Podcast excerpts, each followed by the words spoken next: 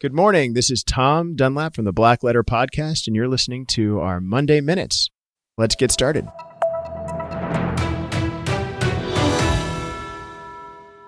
Today, we're going to talk about the PREP Act. The PREP Act is the Public Readiness and Emergency Preparedness Act.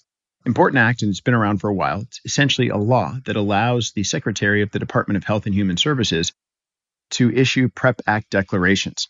The declarations all concern immunity from liability for people who provide or organizations that provide development, manufacture, testing, distribution, administration, and use of countermeasures for diseases that constitute a threat or future risk of public health emergency.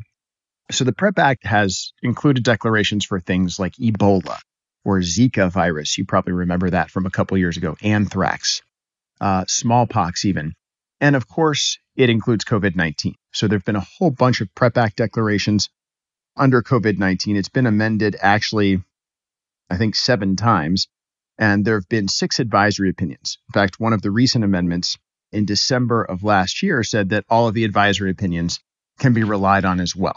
The most recent and seventh amendment was March 11th of 2021.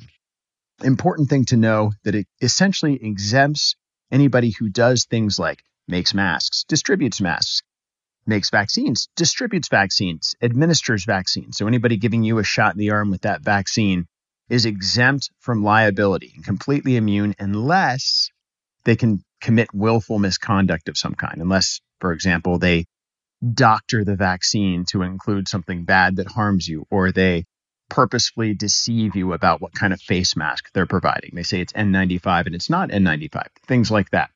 But absent that, they're exempt from claims of negligence and other things under this Public Readiness and Emergency Preparedness Act. Good for you to know about it. You can read more at phe.gov. That's the public health emergency website of the US government. And that's my note for this Monday Morning Minute on the Black Letter Podcast. Download us wherever you get your podcasts. We'll see you soon again. Thanks for joining.